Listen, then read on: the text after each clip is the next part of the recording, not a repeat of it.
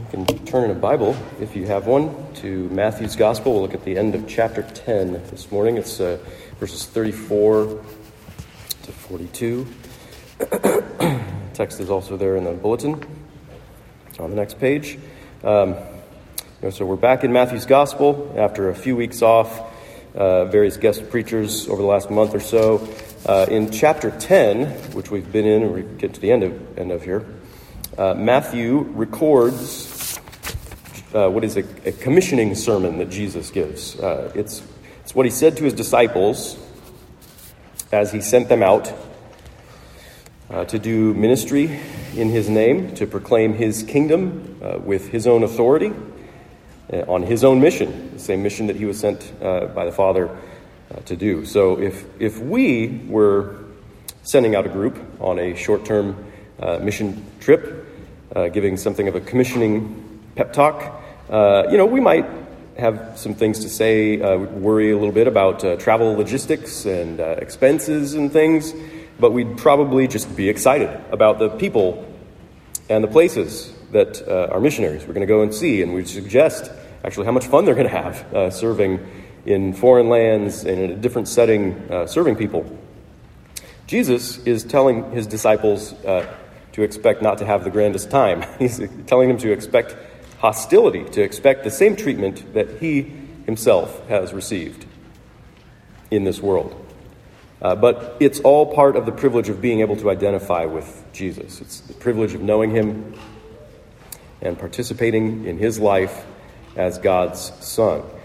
Uh, here at the end of his commissioning sermon, he really brings all this home in um, some pretty astounding ways. He says, following him uh, will mean that we face opposition and enmity, uh, even from our closest family members. Following Jesus will mean that we take up a cross like he did, with all the pain and humiliation and shame that the cross brings. Jesus will fundamentally change our relationships, all our relationships. Our relationship with him will take absolute priority in such a way that it, it reorders and redefines every other relationship. and this is exactly what we, sh- we should want. It's good news that Jesus changes the way that we relate to everybody. Let's figure out what that means. Uh, let's pray, then read the scripture. And before, uh, just let me mention you see it there printed in the bulletin, uh, verses 35 and 36. They're this quote from, uh, from Micah chapter 7, which was our Old Testament reading that Kevin read. Uh, so I formatted that, formatted that differently than you would find it in uh, the regular sort of ESV print. Uh, just don't be confused, calling your attention to the fact that it's a quote from Micah 7. All right, let's pray, then we'll read the scripture. Father, as we consider your word, be merciful to us, be gracious to us, bless us. Help us to understand what your Son is saying to us. Grant us faith, grant us eyes to see and ears to hear. We pray in his name. Amen. Do not think that I have come to bring peace to the earth. I have not come to bring peace, but a sword. For I have come to set a man against his father, and a daughter against her mother, and a daughter in law against her mother in law, and a person's enemies will be those of his own household. Whoever loves father or mother more than me is not worthy of me, and whoever loves son or daughter more than me is not worthy of me. And whoever does not take his cross and follow me is not worthy of me. Whoever finds his life will lose it, and whoever loses his life for my sake will find it. Whoever receives you receives me, and whoever receives me receives him who sent me.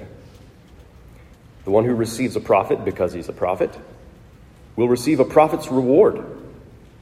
And the one who receives a righteous person because he is a righteous person will receive a righteous person's reward.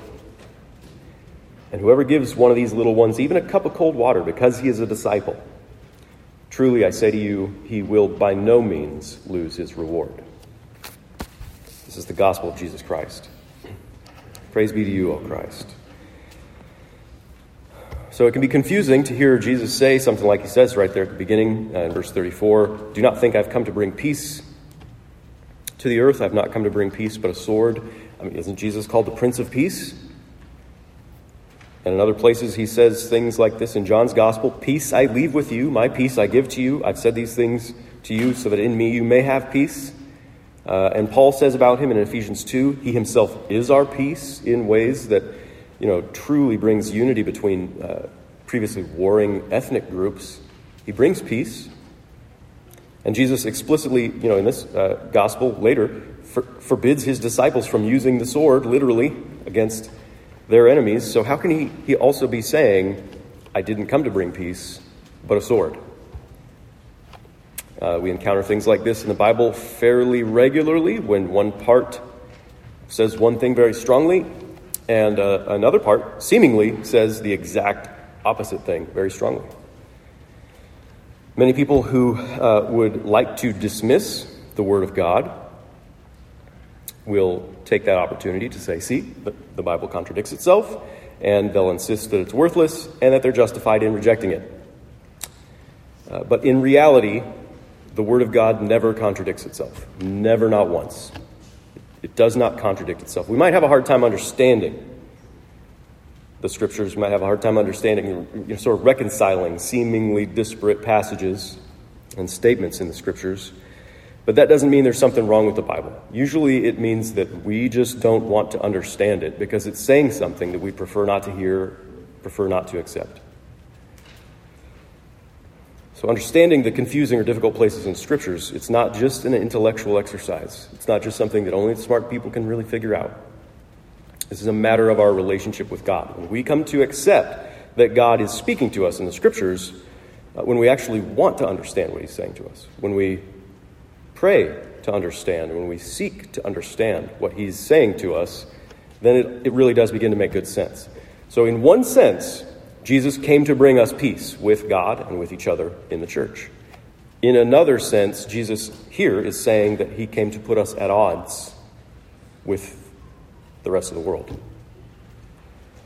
He is restoring some relationships to peace while sundering other relationships and creating an enmity. So, in one sense, Jesus came to, uh, to fulfill the prophecy that says, you know, to, to beat our swords into plowshares, to do away with the weapons of our violence. And in another sense, Jesus came to create a conflict, create a, a necessary conflict that previously did not exist, to introduce a necessary enmity between his people and the world. And this is good news. It's part of the first gospel promise that God made when humanity turned its back on him in our first sin. So in the garden, who is God's enemy? Who's God's first enemy? It's, it's the serpent. Did God create Adam and Eve to be his enemies? No. They were created to be his friends, but they became God's enemies as they joined, as they allied themselves to his first enemy, the serpent, as they submitted to the serpent's lies about God, as they rebelled against their creator and their Lord. They made themselves God's enemies. So in our sin, that's what we do. We make ourselves God's enemies. We join the side of the serpent in his war against God. So sin really is enmity with God. And that enmity is in the wrong place. We are not meant to be God's enemies, and that is not good for us to be God's enemies. Our, our sin and our enmity with God is an undoing of everything that's good about us. And so, in His mercy, God promised to restore our relationship with Himself, which means removing that enmity that's between us and Him because of our sin, and putting that enmity back where it belongs, actually between us and His enemy. So that's what He says in Genesis 3. He actually makes this promise to the serpent. He's speaking to the serpent, cursing the serpent, and He says, uh, Because of this sin, I will put enmity between you and the woman, and between your offspring and her offspring. There, because of sin, there is no enmity between us and the serpent. God will put enmity there where it belongs. Right? This is God saying He's going to win sinners back to His side in his war against the serpent. So he's restoring one relationship while sundering another, creating an enmity. As God befriends us, uh, he makes his enemies our enemies, which is absolutely how it should be. He has done this through the atoning life and death and resurrection of his Son. The Son of God added a true human nature to himself. He took our humanity in himself, in his own person, and reconciled us to God through his own relationship with the Father. In Christ, we've been redeemed for a new relationship of peace with God, which also means we find ourselves in now this new necessary conflict with God's enemy the serpent, the devil, the liar, the accuser. And we find ourselves in conflict not only with him, but with all those who continue under his power, with those who belong to his domain of darkness, with those who maintain their enmity with God in their sin and rebellion. The world that is against Christ is also against the people of Christ. And this is a conflict that did not exist when we also were en- enemies of God. This is a new conflict that only exists because God has befriended us by his grace in Jesus. We have enemies now because God has befriended us, because he's restored some relationships while sundering others. And this is a conflict that exists, regrettably, even with people in our own households. That's what Jesus is saying here. This conflict exists even with people in our own households. If our fathers and mothers hate our friend Jesus, there's going to be conflict. If our brothers and sisters embrace their sin and they reject God and His ways, they reject the God that we worship, there's going to be conflict. If our sons and daughters resent the Lord whom we proclaim and serve, there's going to be conflict. By creating us in His image, God intended for these relationships to be characterized by love. There's not supposed to be this rift. And He renews His people to, to love in His name. He calls us to care for those who are close to us, to care for our family members, to sacrifice for them, even if they remain on the enemy's side in His war against God, to, to sacrifice for them and to love them. We're called to love all our family members, but sometimes those who are closest to us will manifest their sin. They will manifest their enmity with God in ways that confuse us or frighten us or hurt us. This is a, a, tragically painful reality for us that we cannot escape. It's a painful reality that is determined by their relationship with God.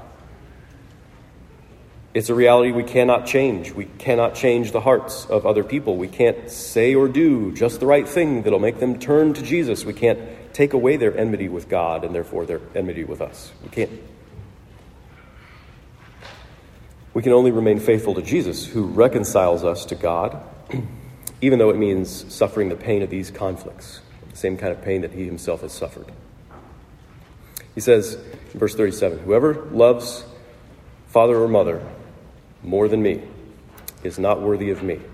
And whoever loves son or daughter more than me is not worthy of me. So Jesus is saying that our relationship with him must have this overriding priority above all other relationships, every single one.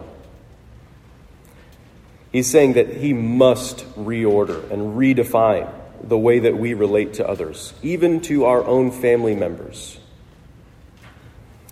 Jesus requires an absolute allegiance that means uh, we cannot remain ultimately loyal to someone else, anyone else, not even our own parents, not our own siblings, not our own children, not even our own spouses. You cannot love them more than you love Jesus. You cannot obey them when it means disobeying Jesus. You cannot find your safest refuge in your household. You cannot find your truest purpose in your family. You cannot fear them more than you fear Jesus. He won't allow it. Of course, you're to love them and serve your family members, but only because of your relationship with Jesus, because He commands your love. Jesus claims the exclusive prerogative of being the center of our lives. Who can do that? Who can say such things as this? Only God. Only our Creator can claim things like this. This is the significance of Jesus quoting from Micah 7. Uh, Micah says in uh, his prophecy that we cannot ultimately trust or rely upon any other sinful human being. Can't open ourselves up to them in complete trust because of the reality of this enmity, this conflict that exists even between family members.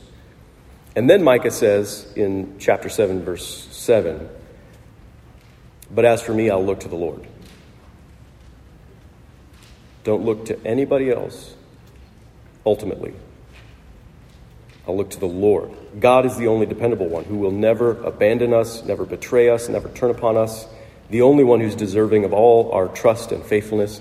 And as Jesus uses Micah 7 with reference to himself, saying that we have to love him above all others.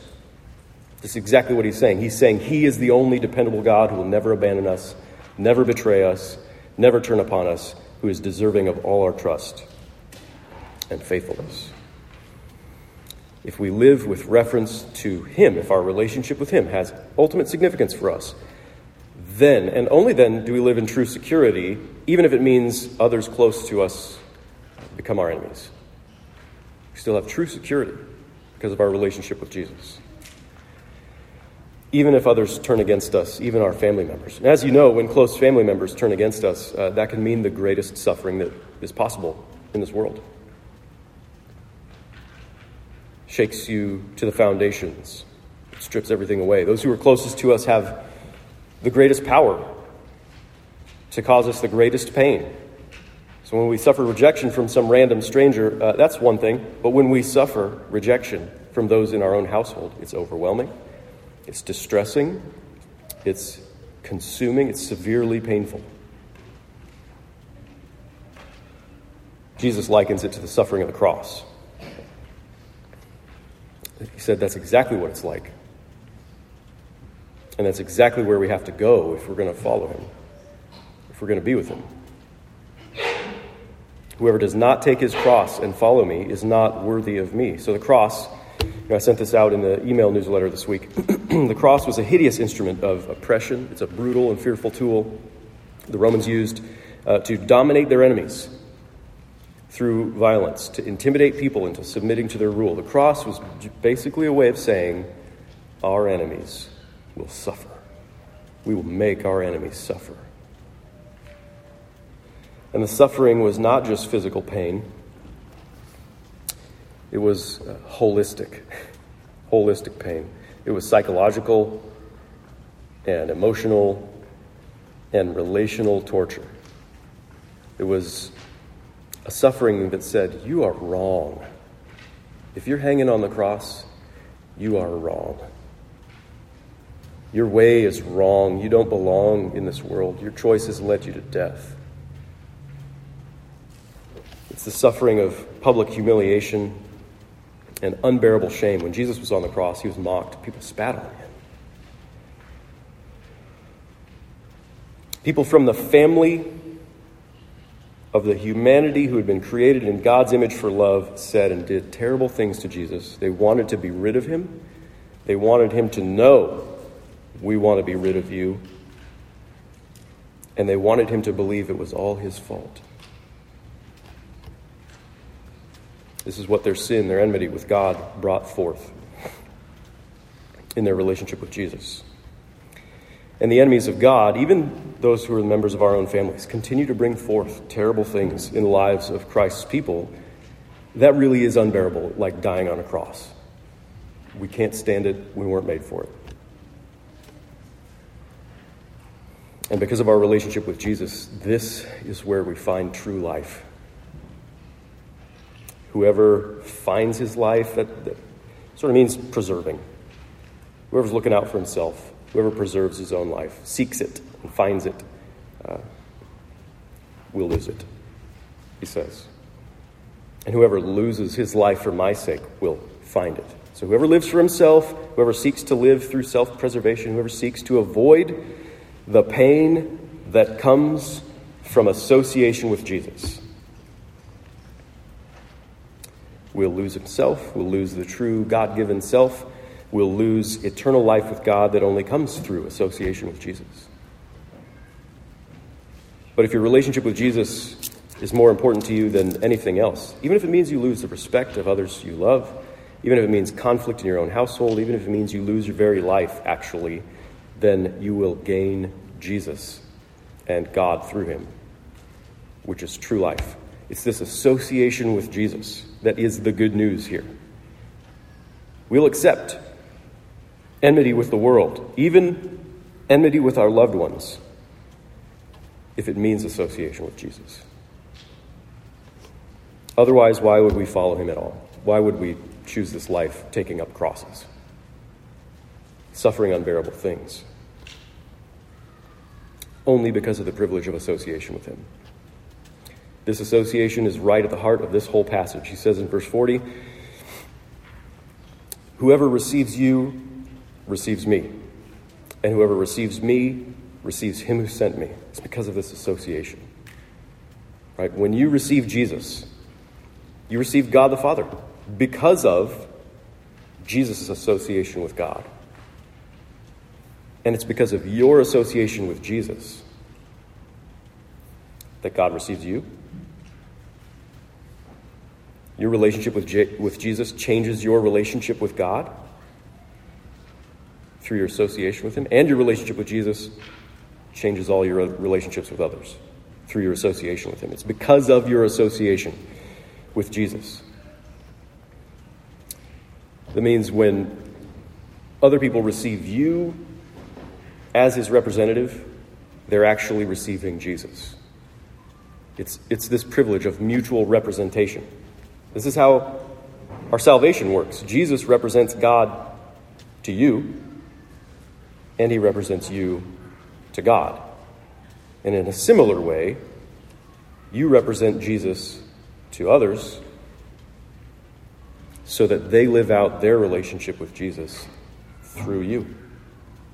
That's what this is about. The same thing Jesus is doing between you and God. He gives you the privilege of doing between others and himself.